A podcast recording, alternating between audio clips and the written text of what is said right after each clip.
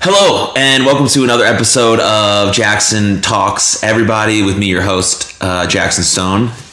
And we're at my house, everybody's land, branded, hashtag, buy a t-shirt or don't, it's all good. But yeah, today I'm here with my friend Milan. Hello. And I told her before we started recording that I was just going to ask her basically about her whole life story, and she was going to talk for 100 straight minutes about only herself, and She shut down that idea pretty quick, so we're not going to do that. But we are going to start this episode basically how I start every episode. You said that you've watched a couple episodes before, so you know that I'm about to ask you a question that's very important, powerful, and impactful. So how are you doing for real? I am. I'm stressed, but I'm doing well. You're stressed. What's got you stressed out?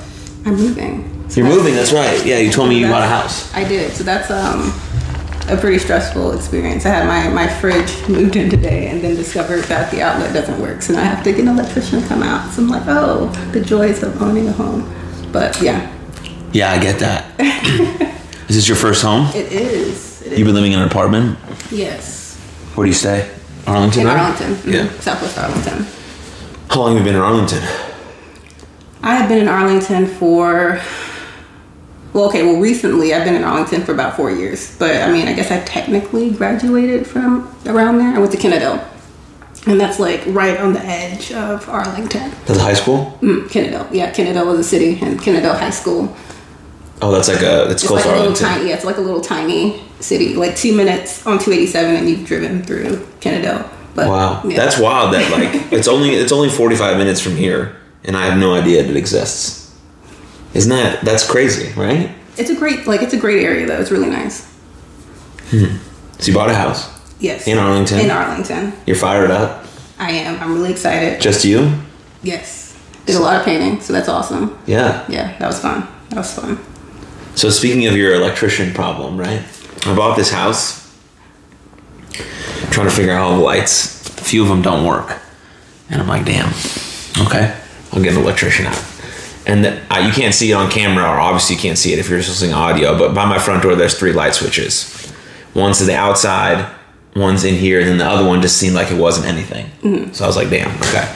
And it was like in the living room, so I feel like I needed it to work. There was a few in the bathroom that didn't work, and I wasn't too worried about that. So there's this guy named Frankie Fisher. If you're an MPX fan, you know who Frankie Fisher is. If you're not, he's just a guy who owns his own electrician business, and I'm a friend of his. So I called him over. Said, hey buddy, I got some things, some outlets that don't work in my new house. Can you come check them out? He brings his coworker with him. He got this whole gear, everything, the whole setup. They come in, they start checking the switches. Plugs like a thing into the outlet, goes over to my wall, flicks the one up that wasn't used for anything. He said, okay, everything works. You're good. You just got to turn it on. Oh, was it one of the ones that was for the outlet? Oh, so yeah. All my outlets work once I turn the light switch on. And he was like, yeah, you probably could have just checked out yourself, but and then he wrote me a bill, and he was here for 10 minutes. I have like 6 switches in my house right now, and I'm like, you just try them. I don't know what they do. You just try them all. Yeah, like plug your phone in, try it. I would hope that doesn't. Because I seemed I. But the fridge is. I felt very. How would that be the outlet? Yeah, probably not the fridge. I felt very dumb though, but I mean, it's good. It works now. So as you can see, we have light in the room. So success. Yeah, so major success. Nothing's happened. I've lived here since January, so that's good. What's today's date? November 12th. November 12th, yes. So this episode will drop in December, and it'll be the last episode of the year, because I'm going to take like a 3-week break in December. So like a new podcast intro and new song that I got made. So This episode will be the final episode of 2020, if I'm scheduling that right, but I think that's cool. Because mostly we're going to talk about this, which is Experience Wrestling, which is if you follow me on social media, which I assume you do if you watch this podcast, you've seen me share all of this stuff about it. And this is the person who started it, the brains behind the operation. But we'll get to that. One of the people. Yeah, she's the brains behind the operation. There's a board of directors who are helping out, but her ideas and her thought and her hard work basically all started it off. So we'll get into that pretty deep. That's mostly what the episode will be about. But we want to get to know you, to know why you started it, like what's your passion behind it, So I know you're, were you born and raised in Texas? I was not. Okay. So give us a little background. Not your whole life story. Okay, just a little background. Okay, well, military brat. So born in a military base in North Carolina. Moved around a lot, but ended up settling in Texas middle school and pretty much stayed through here. So Texas is definitely home to me. Arlington specifically, or where you talked about going to high school? Kennedale? I would say just like the greater DFW area. Sure. That's all home. Okay. You know, I lived in Denton for a while. You know, there's some sweet moments there. There's a piece of you there. You know, Fort Worth, same thing. So, yeah, I would say everywhere. Okay. And then, you went to college at UT Arlington? Do you spend all 4 years there? Well, no. So, initially, I actually went to university in Chicago because I was stationed up. Oh, this is the Bill Nye story. Yeah, she said that she knows Bill Nye. I did not say that. She said they're actually close homies. Not at all. He's going to be on the board of directors. That would be pretty awesome. Yeah. That would be pretty awesome. Anyways, she doesn't know. But anyway, she'll tell you the story. Okay, go ahead. So I actually lived in Chicago first. Went to Illinois Institute of Technology. I was actually there for aerospace engineering, which is completely different than what I ended up with. Aerospace engineering. How did you get, out of high school, you were like, that is what you want to be? I wanted to be an astronaut. So that's so cool. Immediately after high school. Wait, we can't brush past this, though. No, that's mad cool, though. You just got interested in it when you were in high school, or it's like someone, take you to a NASA museum, or what's the deal? It started off with Star Trek as a kid. Sweet. As a little kid, I loved Star Trek. I was super obsessed with it. And then when I realized that, you could do that and maybe not actually be in space like that, but you could contribute towards that happening one day, I was dead set on being there. You know, so I pretty much built everything I did throughout middle school and high school towards that goal. I joined the Air Force immediately after high school. I went in. That's how I ended up in Illinois. I was aircraft sheet metal maintenance mechanic, so I got to work on jet planes and things like that, which is pretty fun. Wow. I worked on F-16 fighter jets and C-130 carrier planes. Oh. Yeah, so I can weld. I know how to handle some metal. So you can probably fix this fridge issue, no problem. I can't do electrical. That's I won't touch electrical. So you can fix an aircraft. I can build an aircraft. I just can't make it move. That's so cool. If you need all of the internal stuff done, get someone else. Yeah. But I will build it for you. I can do that part.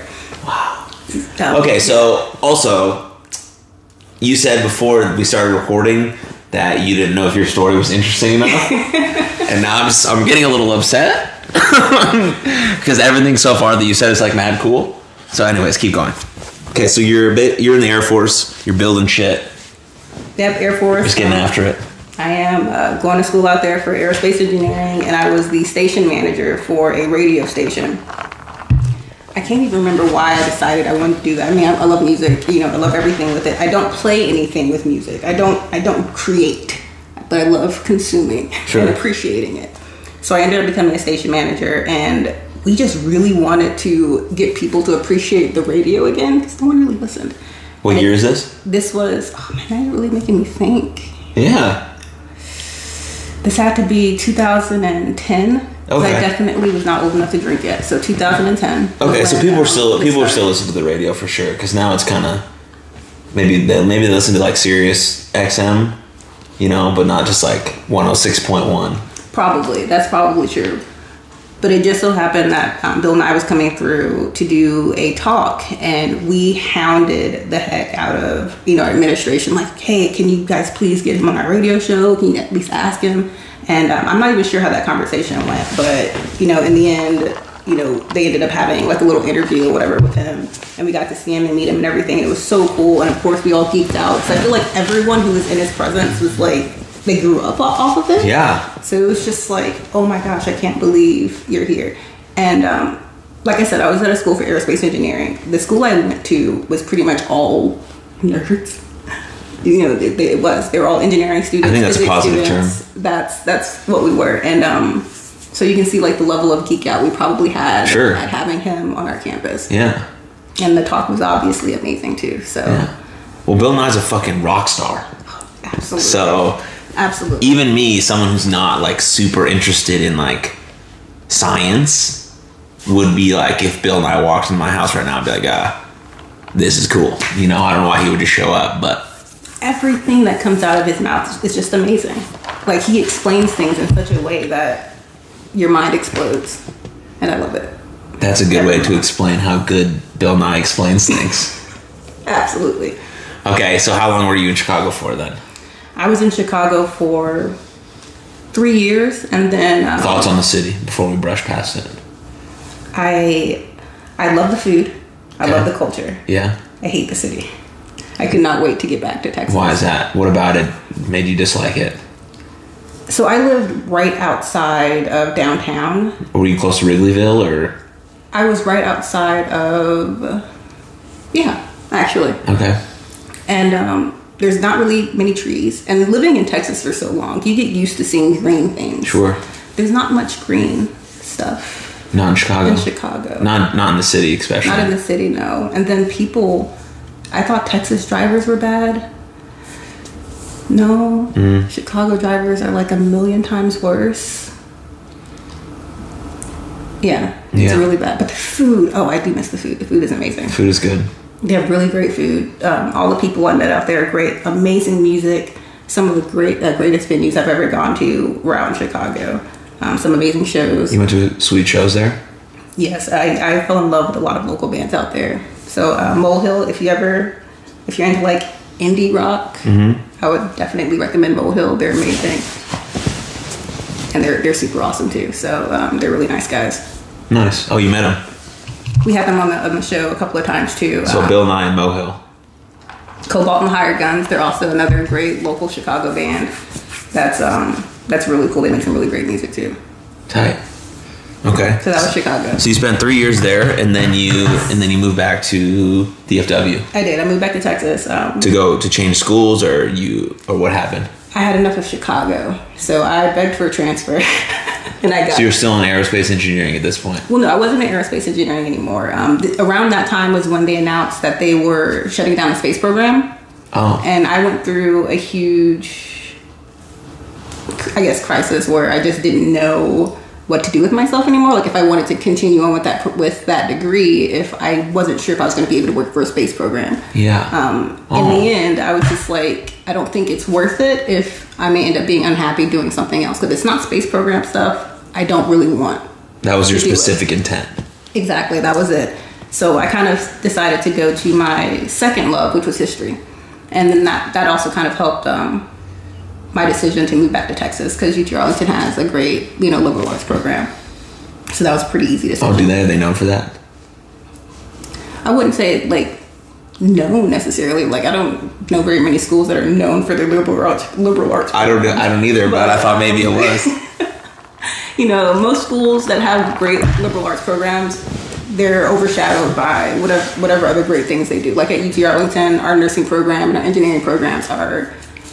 top notch. Mm-hmm. So those usually overshadow everything else, but we do have great programs outside of that. Yeah, my sister graduated from UT Arlington. Awesome. And she graduated with an engineering degree. I don't remember what specifically. I want to say it was civil engineering, but I don't know.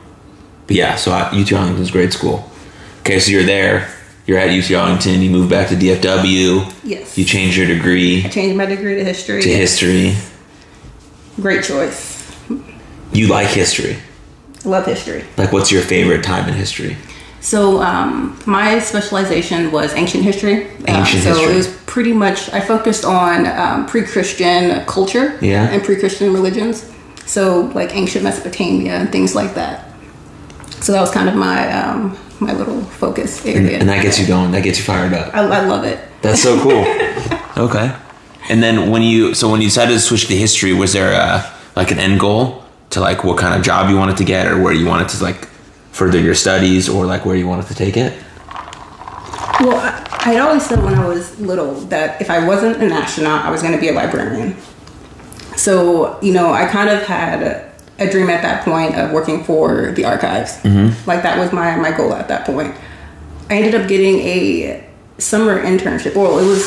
technically for the full year internship at the National Archives, and I changed my mind pretty quickly on that. The job was not as, it wasn't as Indiana Jones as I was hoping.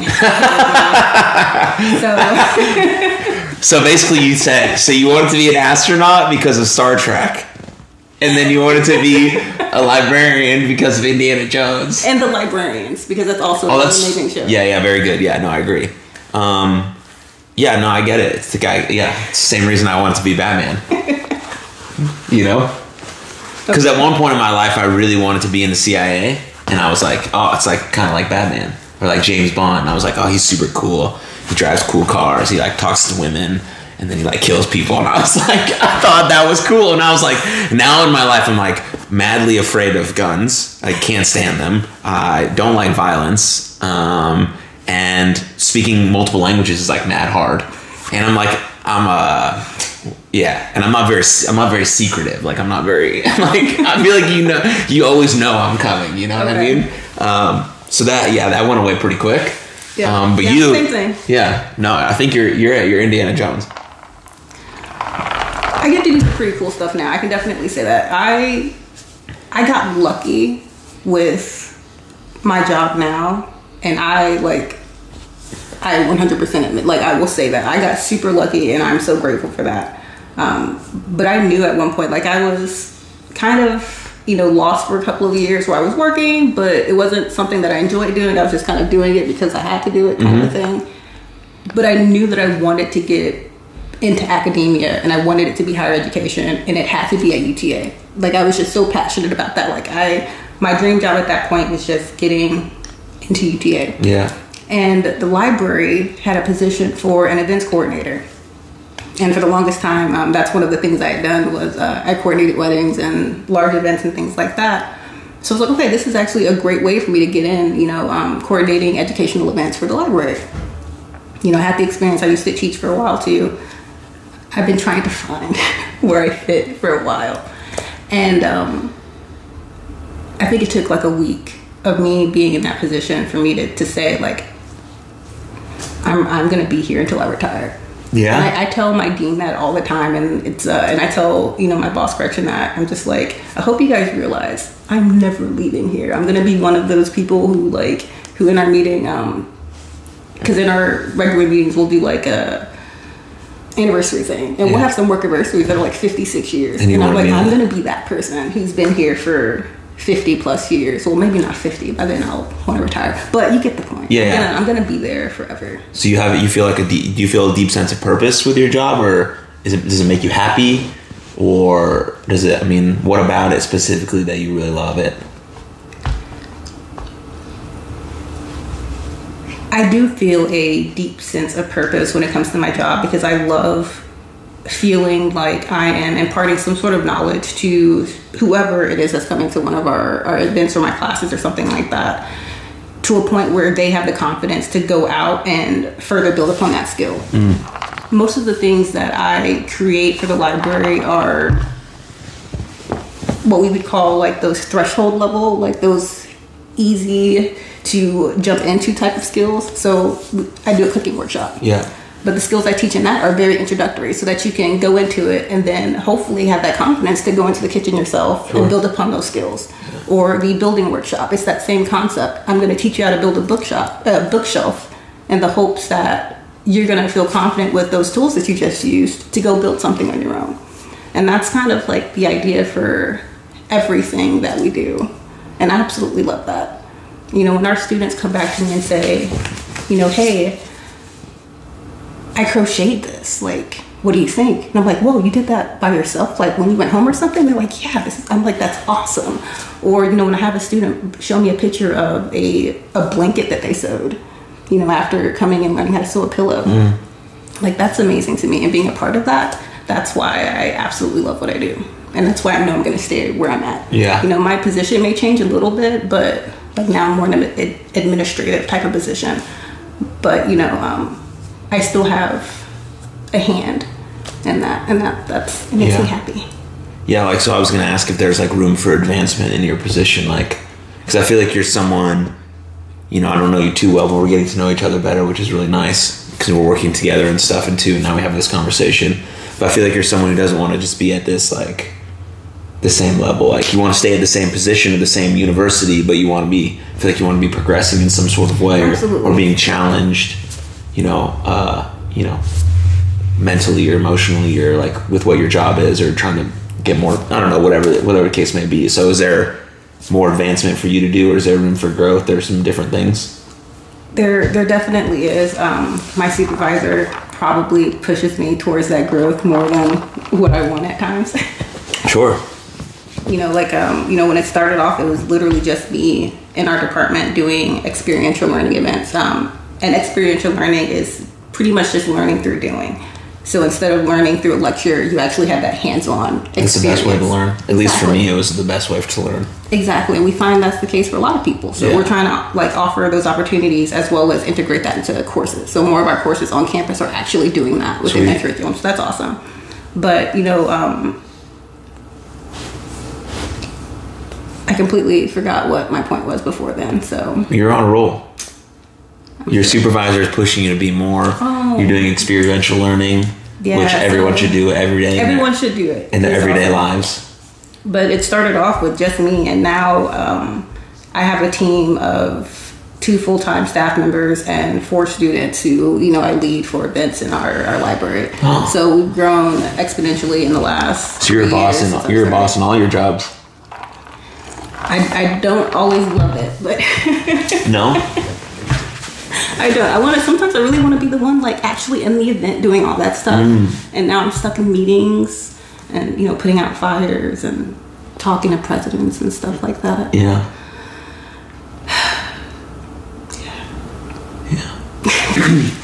So that's my life. Okay. So I mean, a lot has happened in like this year, right? A lot has happened in this year.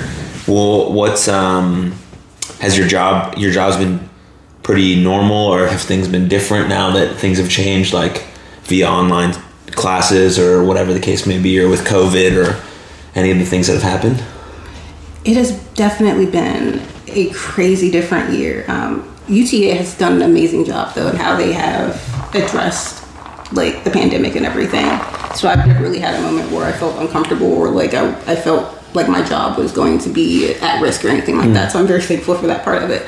But we have gone completely virtual, and it is a learning curve for my events. Yeah. You know, I like to think that I do some amazing events. You know, sure. I like to think there's a reason why we expanded to what we are now. Yeah, we're here to pump you up. Talk about yourself. But I am not necessarily like, I don't like being on camera. Like it's a joke at work where when marketing comes by to take pictures for like different things, if I realize they're coming, I'll magically have something else to do so that I'm not there. Yeah. And there was one time I even hid underneath the table really quickly, like right before he took the shot. And he was like, really? And I was just like, I thought about it and realized I can get down quick enough. So I did, and it just happened. And with that comes like, I'm not. Well, sorry for putting you on camera. But you know, you have to be good with a lot of that stuff when you're going virtual, like being on camera, dealing with social media. Yeah. And it's a learning curve for me, and I'm having to get more comfortable with that. And it's taken like 9 months for me to get to a point where I'm like, okay, all right, we're doing good now. We've got this. Like, our shows are not, you know, falling apart on Facebook. So this is awesome. And now we have to do it for a whole nother semester. So. Oh, one more semester? At least? At least. That's what we're anticipating. So at least that's what we're planning for. It's very interesting. Very interesting year, I would say.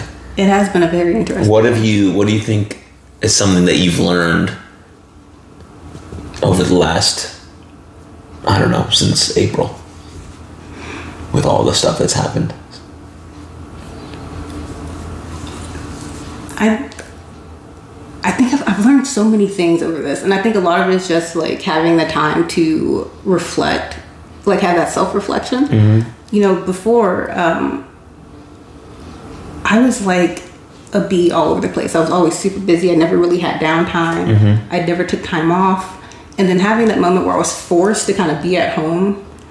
I mean, yeah, I was working from home, but it was still a slower pace. I was able to really think through some things and just like realize that how important patience was. How important it was to really listen to people and be empathetic, and not just listen to them to offer advice, but listen to them to actually get to know who they are. Mm. Because sometimes, you know, and I was very guilty of this. I don't do it so much anymore. At least I actively try not to.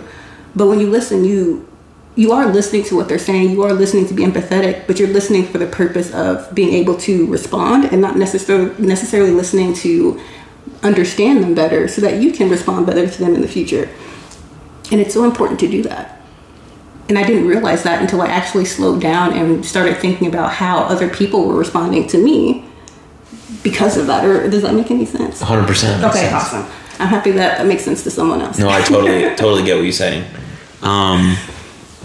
Yeah, because, so I'll make it personal, I guess. When I record these episodes, I tend to watch them back to make sure, you know, it sounds good. I didn't say anything that might get me canceled, because that just makes me very nervous, actually. Even though that's a whole other conversation. But anyways, just like if I were to have a wrestling match, I would watch it back to critique myself to try and get better. I do the same thing on the podcast. And I found myself like in the middle, like probably 75 in my head, like 75% through someone talking, I would have something to say. And so I would watch it and be like, dude, what are you doing?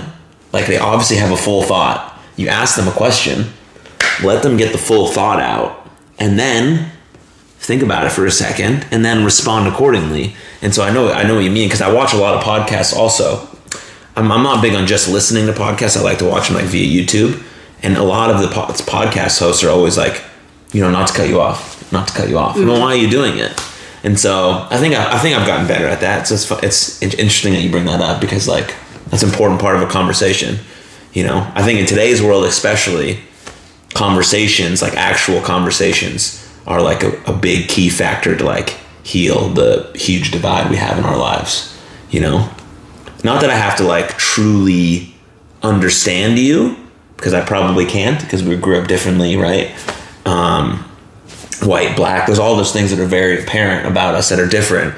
But if having a conversation with you allows me to understand that just because I didn't experience it doesn't mean it's not real, mm-hmm. right? Doesn't mean I need to like totally understand you, because I probably never will.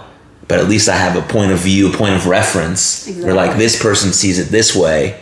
Cool. I should be more understanding and empathetic to that, but I see it this way, and now we can go on a path together.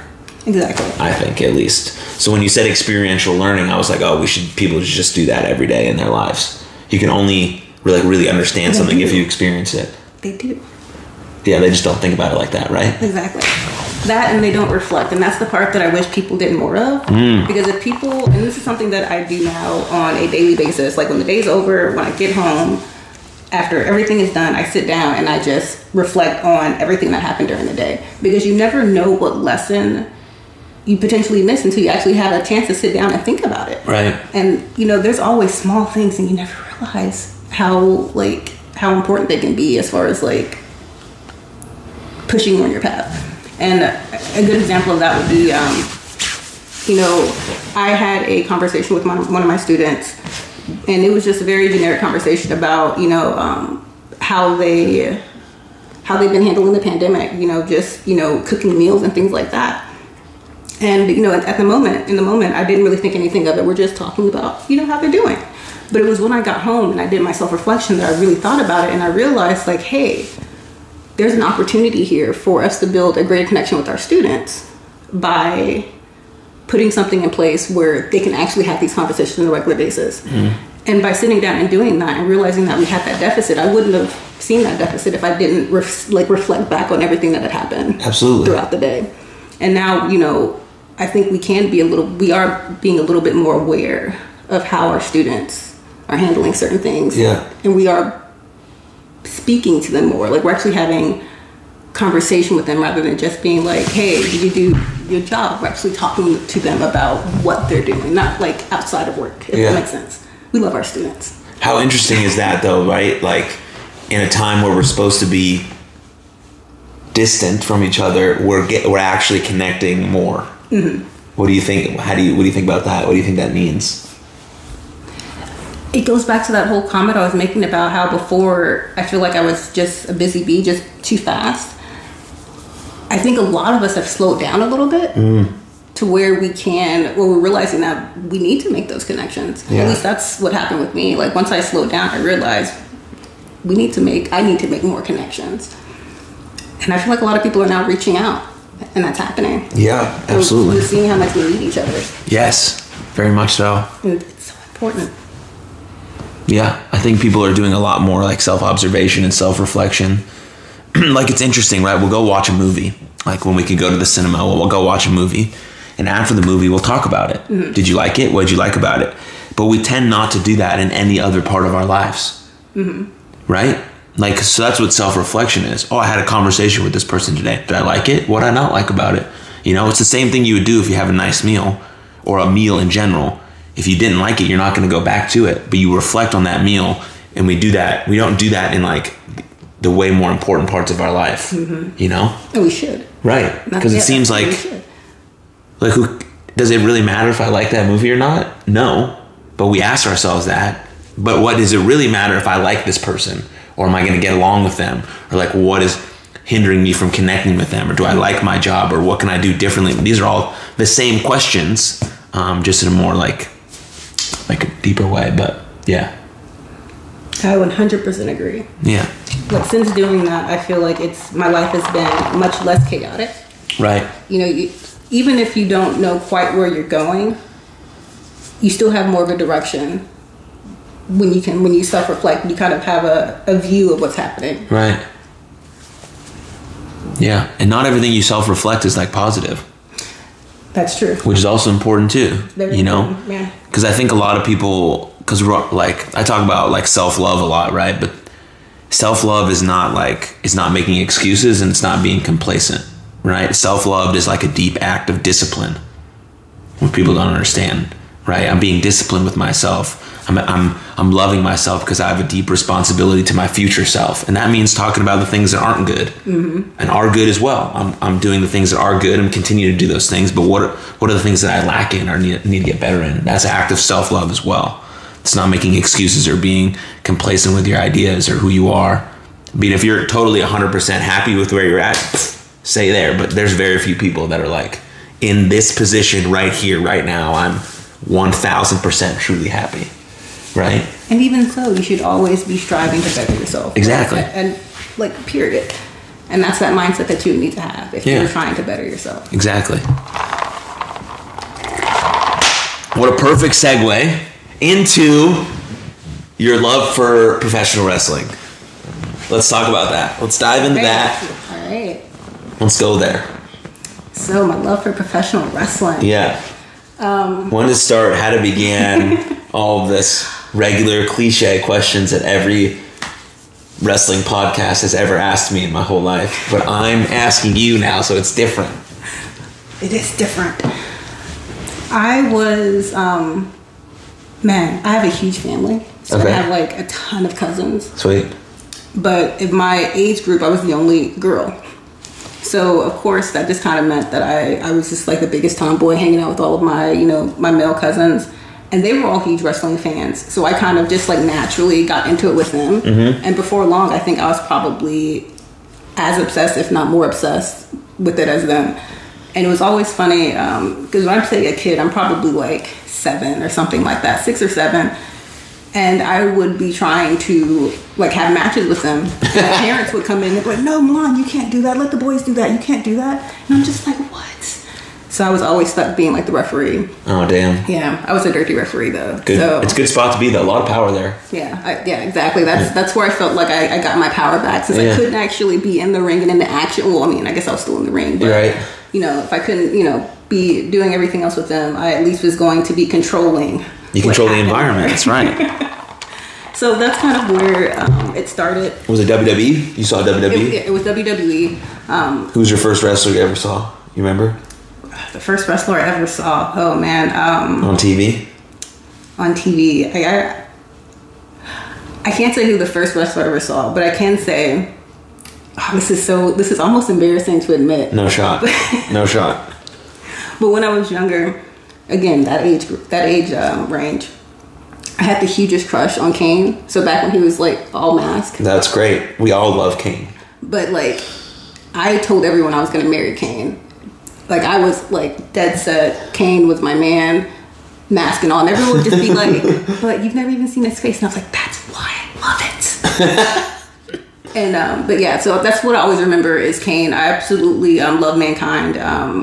And China was a huge favorite of mine. Yeah. And I think for that one, you know, there weren't a lot of women that I remembered watching on there that weren't.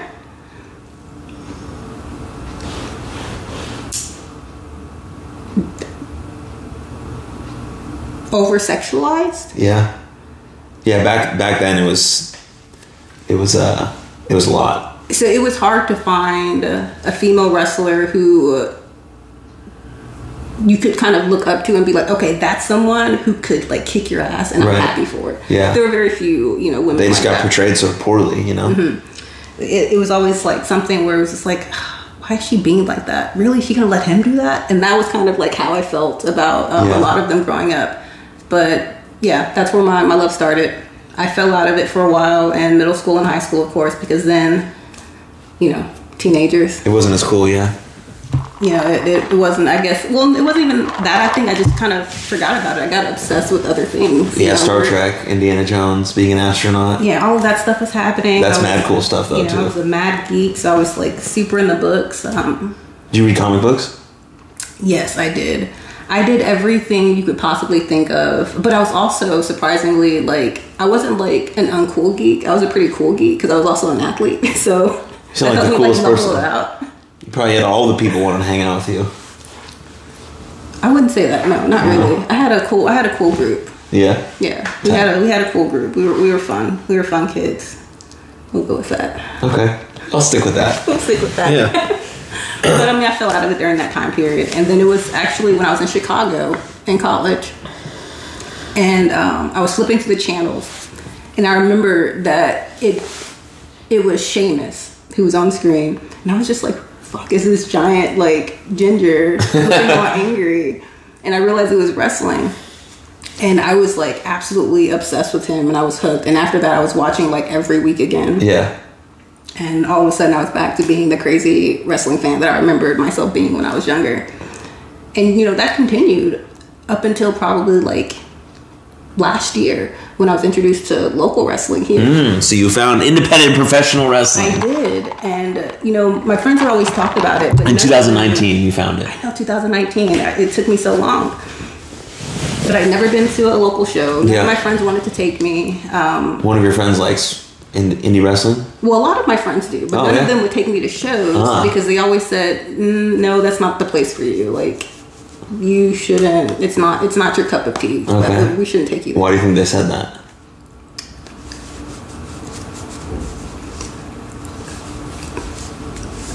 I'm going to assume that it's because they didn't want, you know, me to feel uncomfortable or something at a show, which I can understand. Because there have definitely been moments where you felt uncomfortable. Yeah, so I mean, I can definitely see that, especially at the age I was then. I probably would have been much more uncomfortable. Yeah. Now I'm at a point where that kind of stuff doesn't bother me nearly as much. Sure. So not as big of a deal. Okay. But you know, I finally got to a show because of my friend Savannah. She brought me with Savannah. Yeah. So she's part of the Experience Wrestling. She is.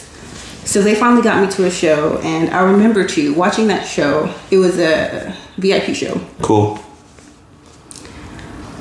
And I was kind of like, I was going into it kind of skeptical. You know, I was like, I don't really know what I'm going to see here.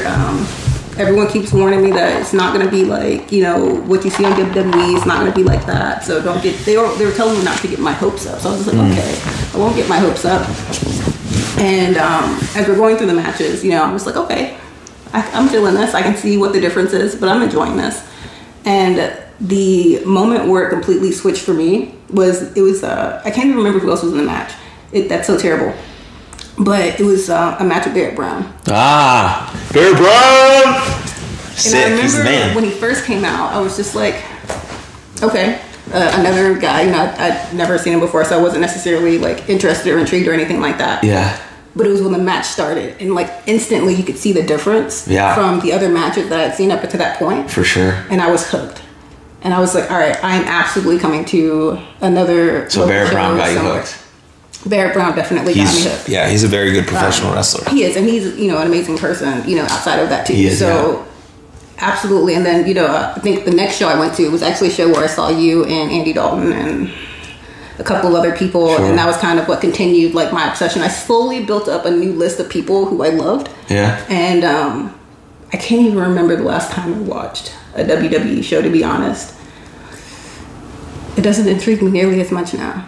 Okay, that's a beautiful... Okay, so I don't really know, in terms of my audience, what they watch more, indie wrestling or WWE wrestling. But I would say, I don't know the numbers either. Maybe half are wrestling fans, mm-hmm. we'll say. Well, I'm just throwing a number out there. So for those people, what would you say the difference between watching a WWE show and an independent professional wrestling show is? The biggest thing that I took away from the independent shows was that there was much more character, and there was much more... I'm not going to say that the stories were more developed, because that wouldn't necessarily be true, but you felt it more. Like, you were much more in tune with the people who were in the ring. I mean, that's not something that... You don't get that same level of connectedness with WWE or even AEW now. And I think one of the reasons for that is because of the fact that you guys are so involved outside of the ring, be it, you know, during a show, before a show, or just on social media. Mm-hmm. And the way you guys kind of built that stuff up, and man, the way you guys interact with the audience is way different than what you would see, you know, in mainstream. And I used to think, I used to always tell people who were talking about wrestling, it's better to watch wrestling on TV. And that was back when I was only WWE. Like, I would go to shows when they came into town, but it was more so because I'm a fan when I go. But I didn't enjoy the experience. It was... Where'd you go, American Airlines Center? Mm-hmm. So yeah. I went there a couple of times. And a few times in the at UTA, on the UTA campus, at College Park Center. Oh, okay. So, you know, that's what I would always tell people. And then when I started going to the local shows, it was completely flipped. I mean, I definitely enjoy watching them on TV too, but I'd much rather be at a live local show. Like, that environment is so different, and it's so much better. So that for me, I think, is like the main difference as far as like why I enjoy independent more than mainstream. Yeah. I love independent professional wrestling, obviously. That's what I do. And so if you've never been to a show live, an indie show live, you don't know where to start or where to go, or, you know, there's not a lot going on right now because of COVID, which is good because we're being safe and precautious about, you know, the virus and stuff like that. But there's some stuff happening every once in a while. So if you're interested in that, please reach out. I'll let you know, because, I'm going to be independent for probably the rest of my career because I want to be. It's important to me. It's important to me to change the culture of independent professional wrestling, because we've gone through a lot, not only since I've been in wrestling, and also in the last year, which is why we're going to talk about Experience Wrestling.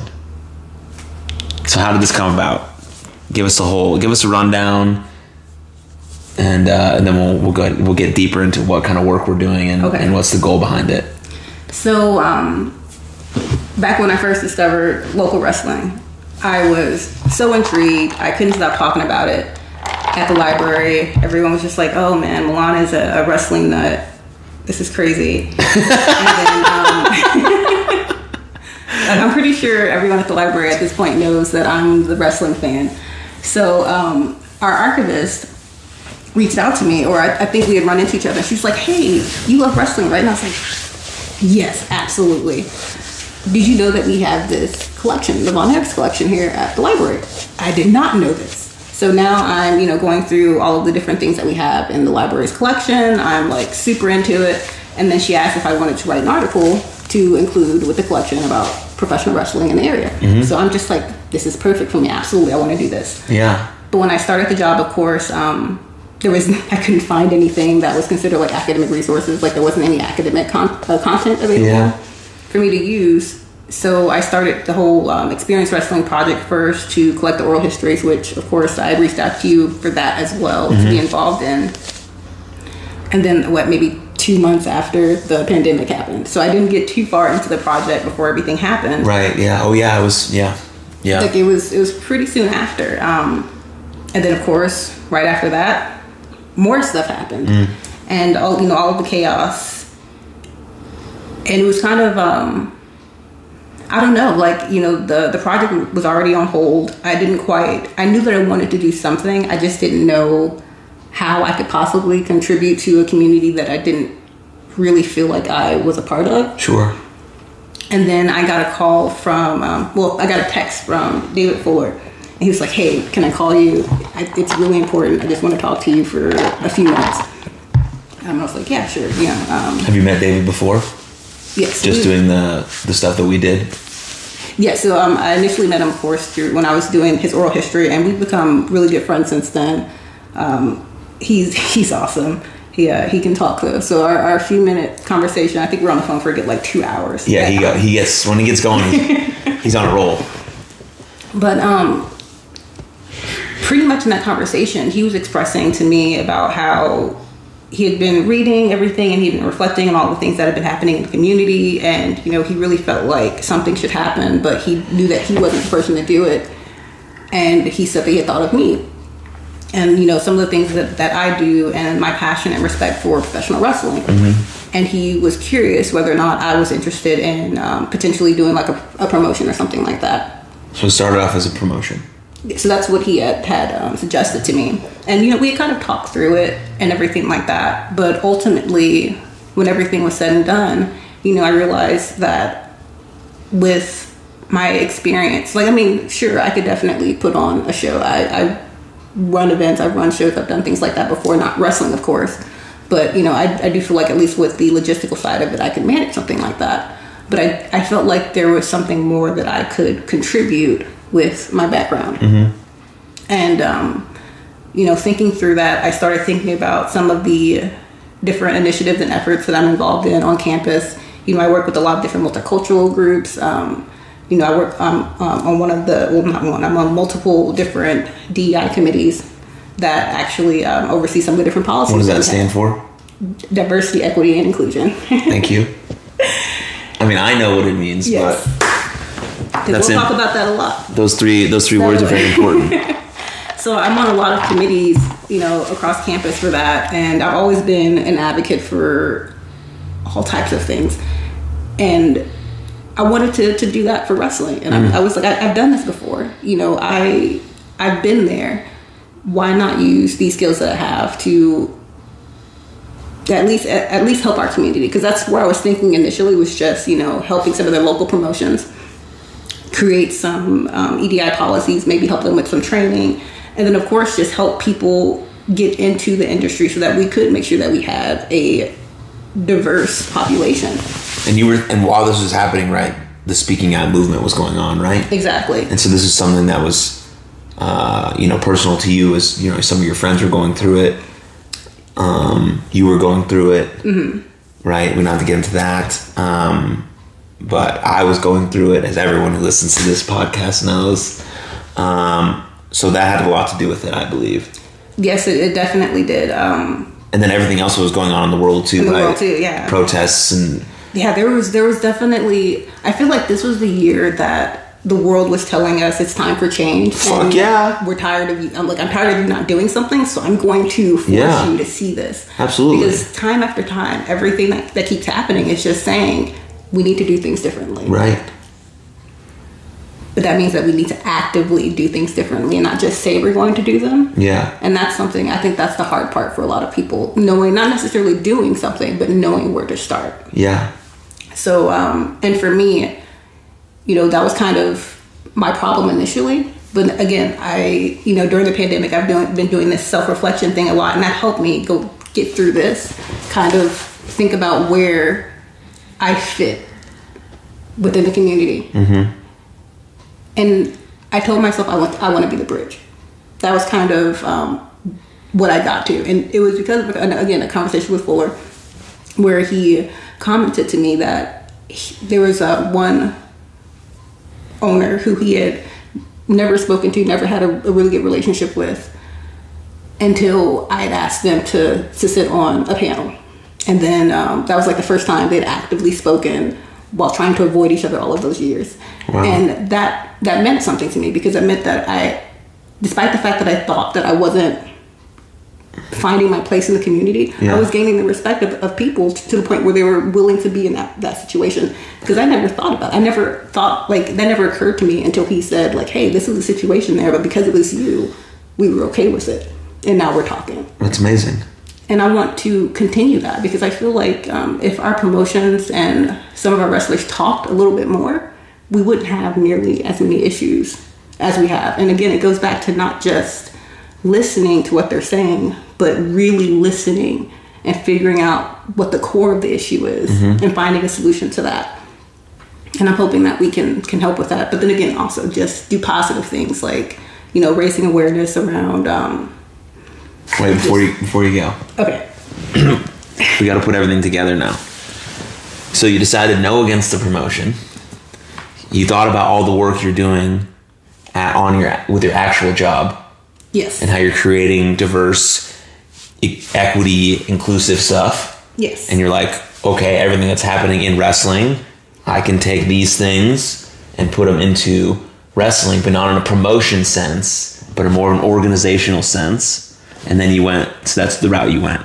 Yes. So, I mean, at some point, you know, there are plans, which, you know, you've seen our actual long-term goal plans and everything, mm-hmm, to, you know, be able to host shows. But those, of course, are meant to be learning opportunities. Yeah. You know, for students who may have never even thought of using wrestling as a, you know, a career choice for them. Right. So maybe they're, you know, maybe they're going to school for videography or something like that.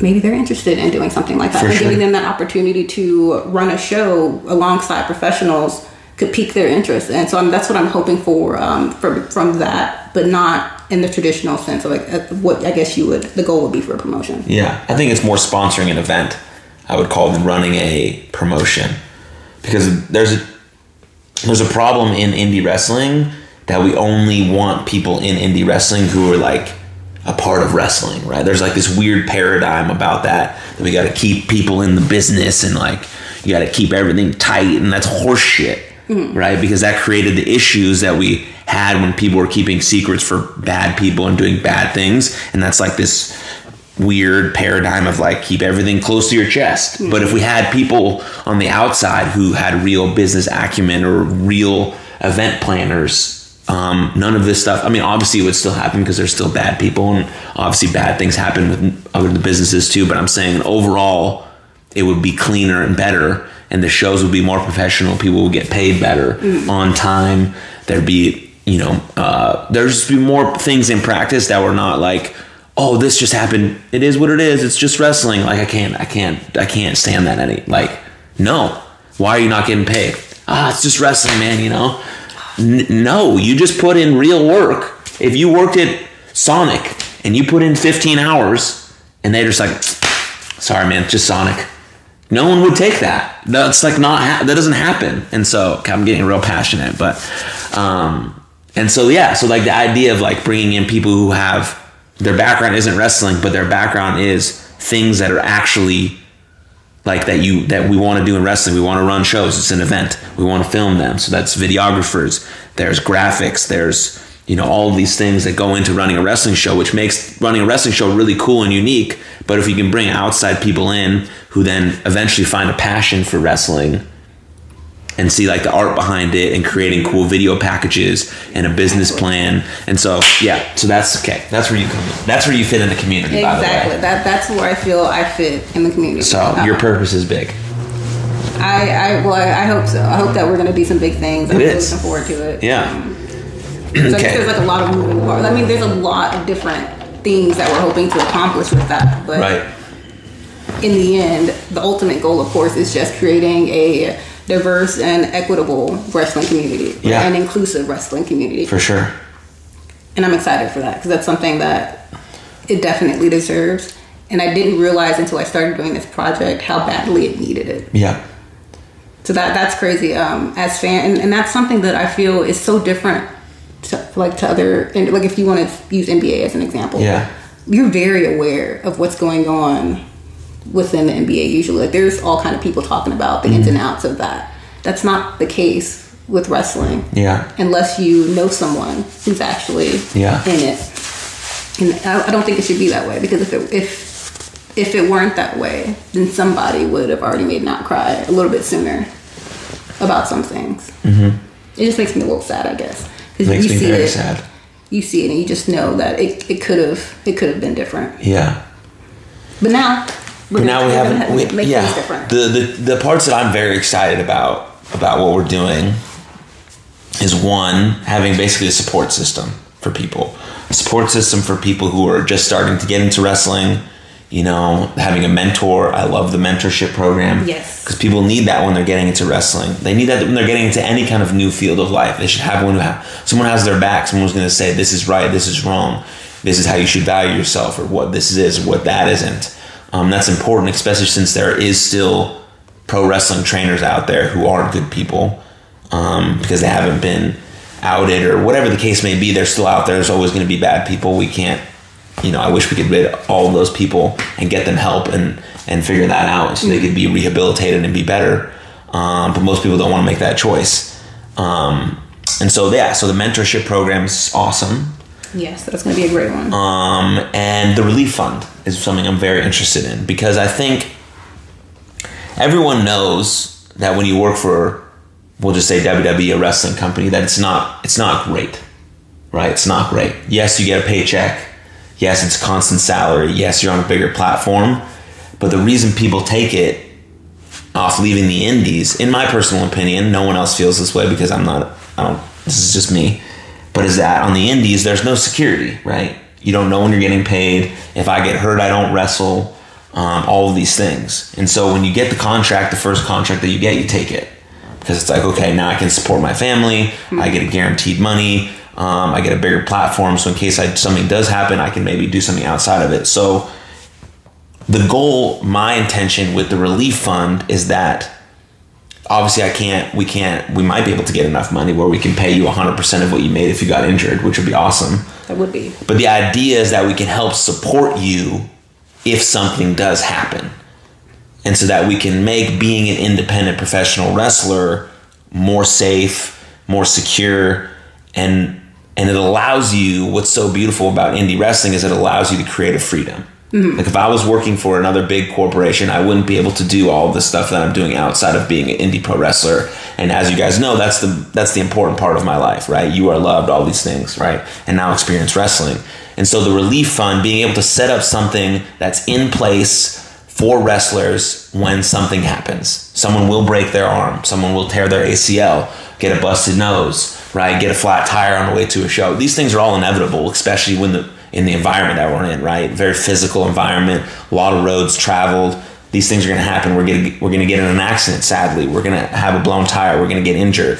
And so if there's things set up in place to help recoup those losses, not fully, but a little bit, kind of like when you get like in a normal world, I shouldn't say normal world, it's a bad word, but say before COVID, when you went on unemployment, you got a percentage of what you normally would make to help keep you afloat. That's the idea with the relief fund.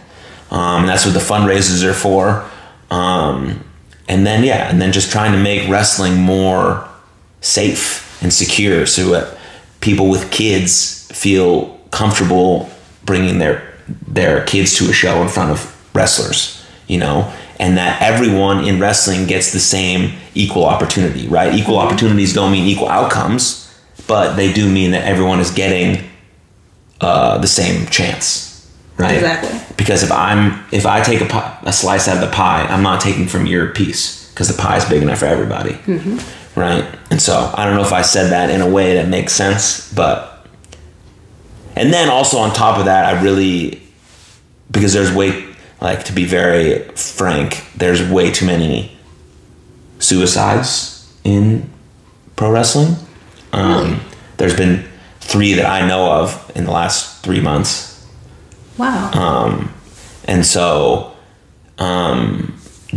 mental toll of being a pro wrestler, I think, is a lot deeper than the physical toll. With the work that I'm doing with You Are Loved, I would we're going to partner obviously together because You Are Loved. There's no other people around. It's just me.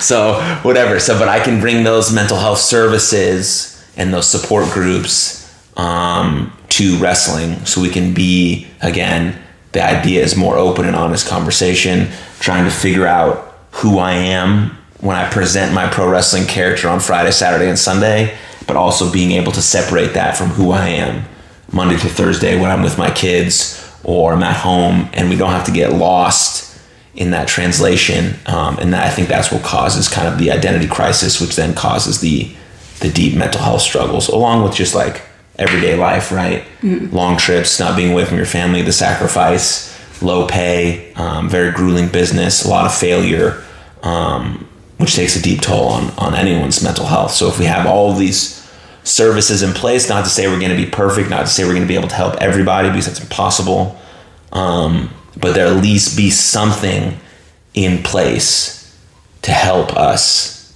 make the best environment and the most thriving environment possible. So if you have any more to say off that, I said a lot. You did. So I guess to tag on to that, we're talking about support and being there for everyone. We do have, which of course, I guess this is our first time actually announcing it, but we do have a report line. So if you have an issue or if you've seen something, say it, because unless you say something, no one is going to be able to address it. And that doesn't mean that, we're out to get anyone in trouble, because that's never the goal. The goal is to have conversations around things, but unless you tell us or tell someone that there needs to be a conversation around a topic, we can't initiate those. And it can be done anonymously. If you would like that option, you can definitely do that. But the other great thing about it is if you do decide to report, there is an option on there to speak to one of the board members. And then you could be connected with one of us if you want to then be connected to maybe some mental health services. So we're here to help the community as best as we can. And I think it kind of goes back to just accountability. Having someone out there saying on the outside, we're watching out for the community, because it's not we're policing or anything weird like that.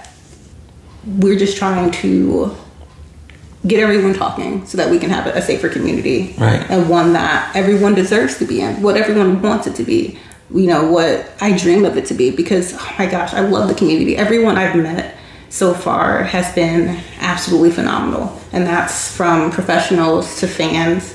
Everyone is so loving, so giving. Mm-hmm. So that there's so much amazing potential there. And that's something that I don't see in a lot of other athletic communities, or maybe theater. You see it a little bit in theater, but I don't see that in many other places. Right. Yeah. There's a close bond. There's a close-knit bond, and yeah. So what? So what? Other than the things that you've mentioned, the report line. We have a fairly small board right now. We have some great people who are sitting on that board, but we are looking for individuals who want to. Who are they? Who are those people on our board? So the two of us is obviously, and then there's also Savannah, who is a fan. She acts as our photographer for events once we are able to be places again. Mm-hmm. We have Solo Darling, who is absolutely amazing. If you have not seen her, I spent probably a little bit too much time, just watching. You watch a bunch of her matches? Yeah, I just watched about she's a badass. To the point where I watched a bunch of her matches, and then I texted her, and I was just like, I love you so much, you're so amazing, and she was just like, thank you so much, and I was like, we were just being very emotional about how amazing she was, but she's good, and she's absolutely awesome. She's incredible. So please follow her.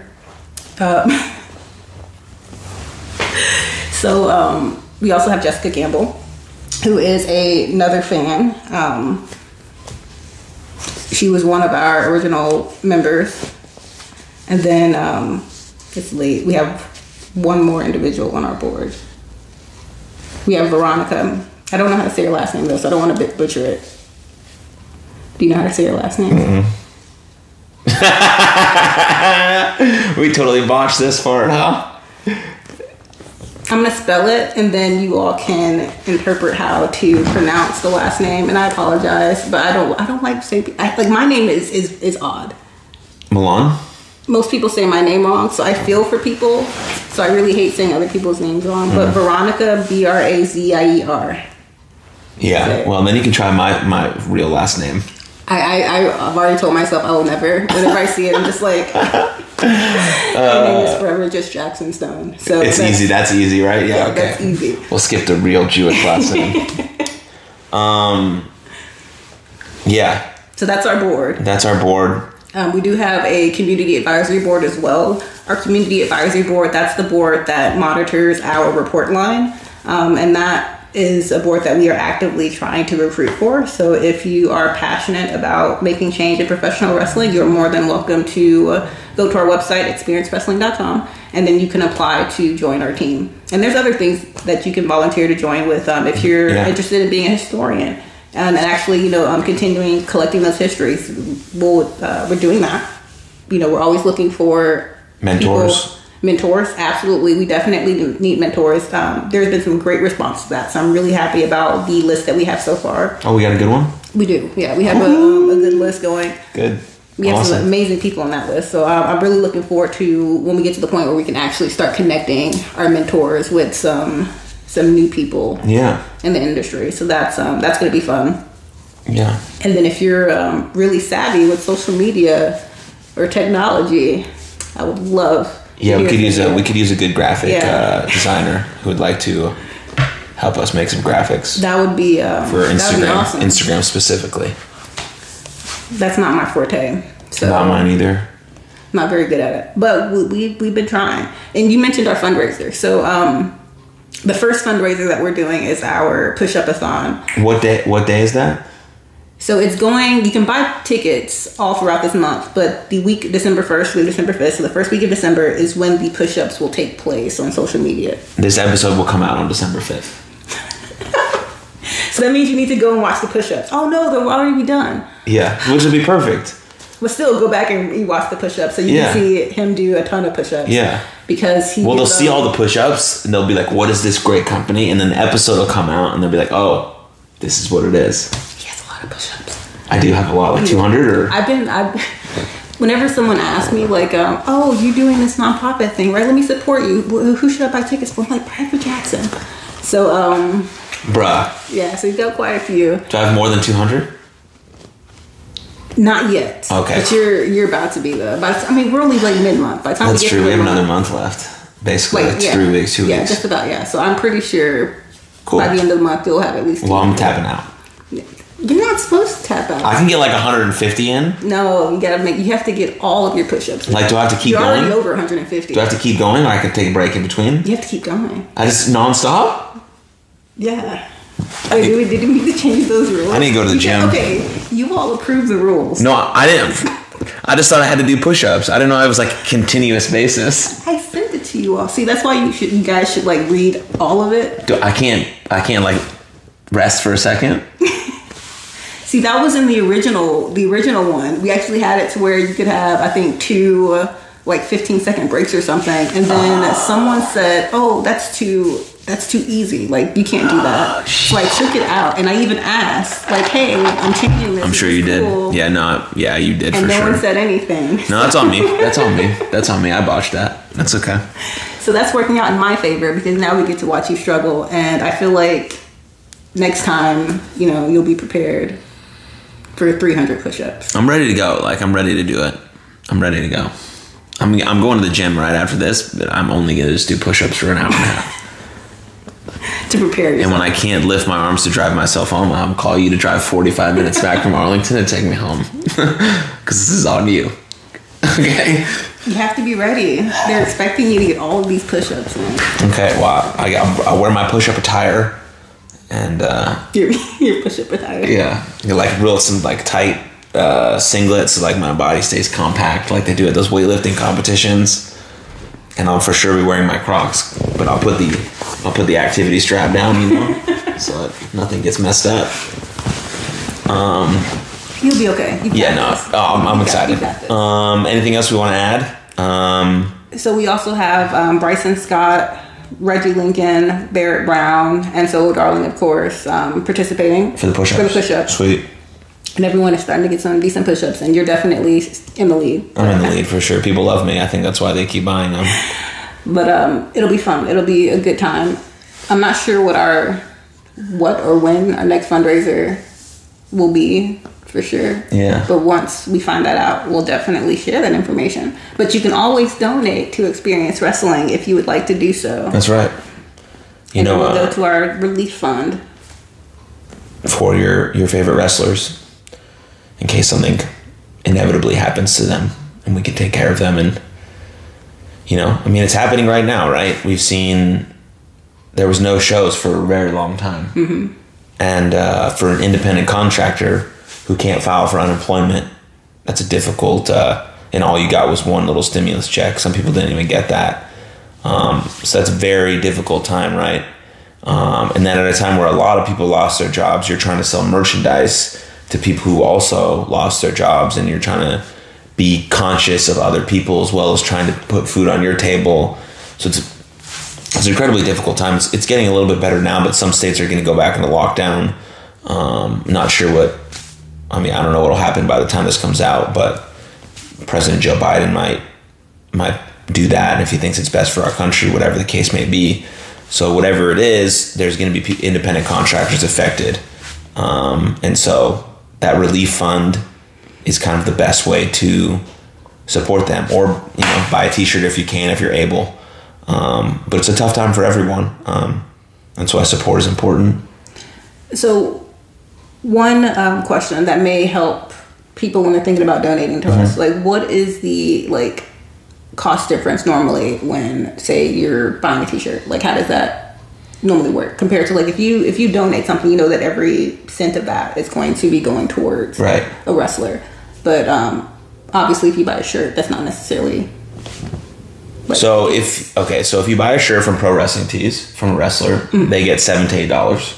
Okay. If you buy a shirt, most wrestlers nowadays have a website. So if you go to my website and you buy a t-shirt, that t-shirt costs me, depending on the design, $6 to $11 to make. We'll say it costs me $8 to make. The shirt's $25. Whatever that math is. So basically buy from their website. So the best is to buy from their website. Most don't have, some don't have that because it's easier to do Pro Wrestling Tees, right? Because they cover the shipping and handling and everything. But there's more, the wrestler directly gets more if you go through their website. Because usually people buy the shirts beforehand, so that cost has already been kind of documented, and then all the rest goes to the shirt and stuff. And there's usually more cooler stuff on the website, and a lot of wrestlers now have Patreons or OnlyFans, which is another way to directly support them. Yes. And if you are following a female wrestler and they have an OnlyFans and they specifically say that they don't do nudes, please don't ask them. It's very inappropriate, because OnlyFans doesn't just mean, oh, this is a pornographic website. No, it's just another way to create deeper access and have a little bit more freedom with your posts on OnlyFans. Same as Patreon. There's no tiers on OnlyFans. But the OnlyFans, the person who's posting it, they're posting directly what they want to share and what they're comfortable sharing. So don't ask for things that they're not sharing or not comfortable sharing. That's rude and it's not welcomed. You don't have... Yeah. Anyways. That was very interesting. What? All of that. I'm learning new things. That's great. Yeah. I have a Patreon if you want to sign up for it. But whatever. What do you have in your Patreon? It's just tiers of connection to me. A lot of the money, depending on what level you go, some goes to You Are Loved. You get a free shirt and a video every month. Another tier is a Zoom call with you and the other Patreons. Another one is a 1 hour Skype call. A lot has to do with my life coaching business. So it's just another way to free people to get that if one is more affordable than the other or whatever the case may be. That's awesome. But I'm going to ask you one last question. Okay. And then we're gonna shut it down. Okay. What is your view on cancel culture? Go.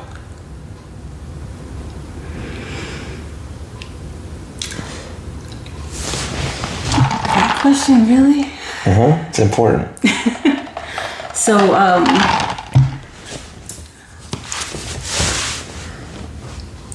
I am firmly of the belief that people do bad things, people do dumb things, people make mistakes.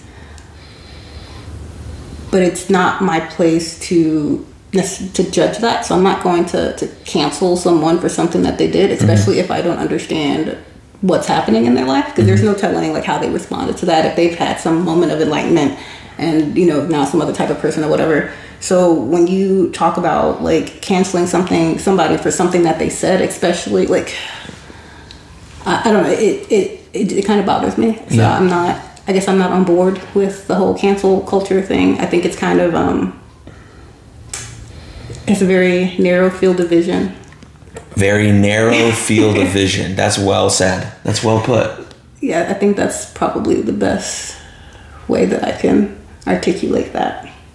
Yeah. Very narrow field. Yeah. Yeah. That was a tough one. No, it's good. You're right, because we want to cancel someone. We want to cast them out. And then what? They're just going to go into another group or society and do the exact same thing. So we're not giving them a chance to heal and grow, right? I understand there should be repercussions for actions, right?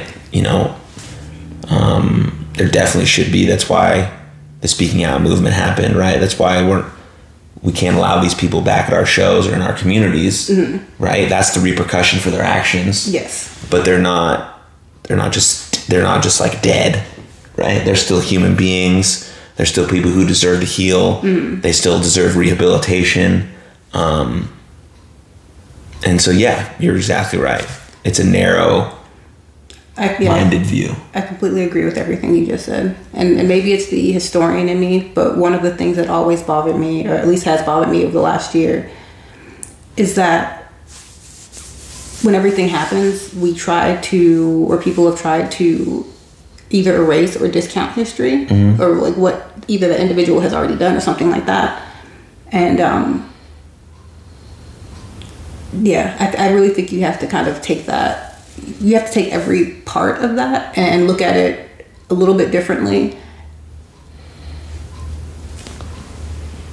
It's complicated. I'm just going to leave it at it's complicated. It's very complicated. It's really complicated because it depends on the situation, of course, and what happened. 100%. So you have to kind of look at each one through its own individual lens. Yes. But the point is that you can't go into it and just be like, no, you're done. Like, that's so right. You're so right. Every situation is different.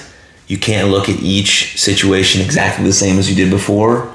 You have to give it the time and the space and the effort to understand it. And yes. See, yeah. See, I knew you knew what you were talking about. Okay. This was a great episode, actually. I had fun. This was awesome. This is a great episode. A lot of stuff people are going to learn about you, about our organization. Yes, that's the good part. We'll definitely clip this portion and just put it on Experience Wrestling social medias when it comes out. What's the website, Twitter and Instagram? So people can follow for Experience Wrestling. For Experience Wrestling. Unless you want to put out yours, but I feel like you don't. Yes, you guys don't need to follow me.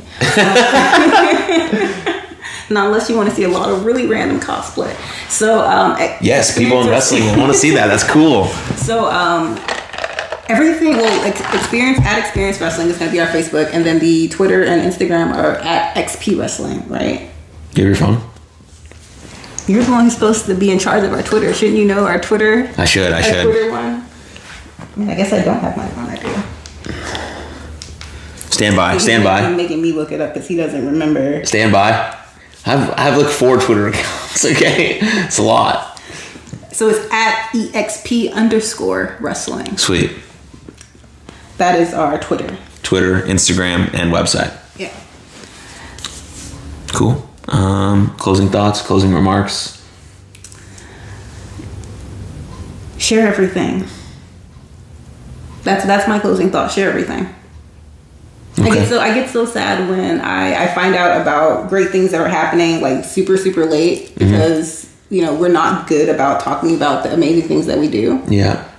And I'm really bad about it too. Like, if I do something great in the world or in my life, you know, I don't necessarily share it. Like, share it. Like, share it with everyone. Let everyone else share it, because we all need to know how amazing we all are.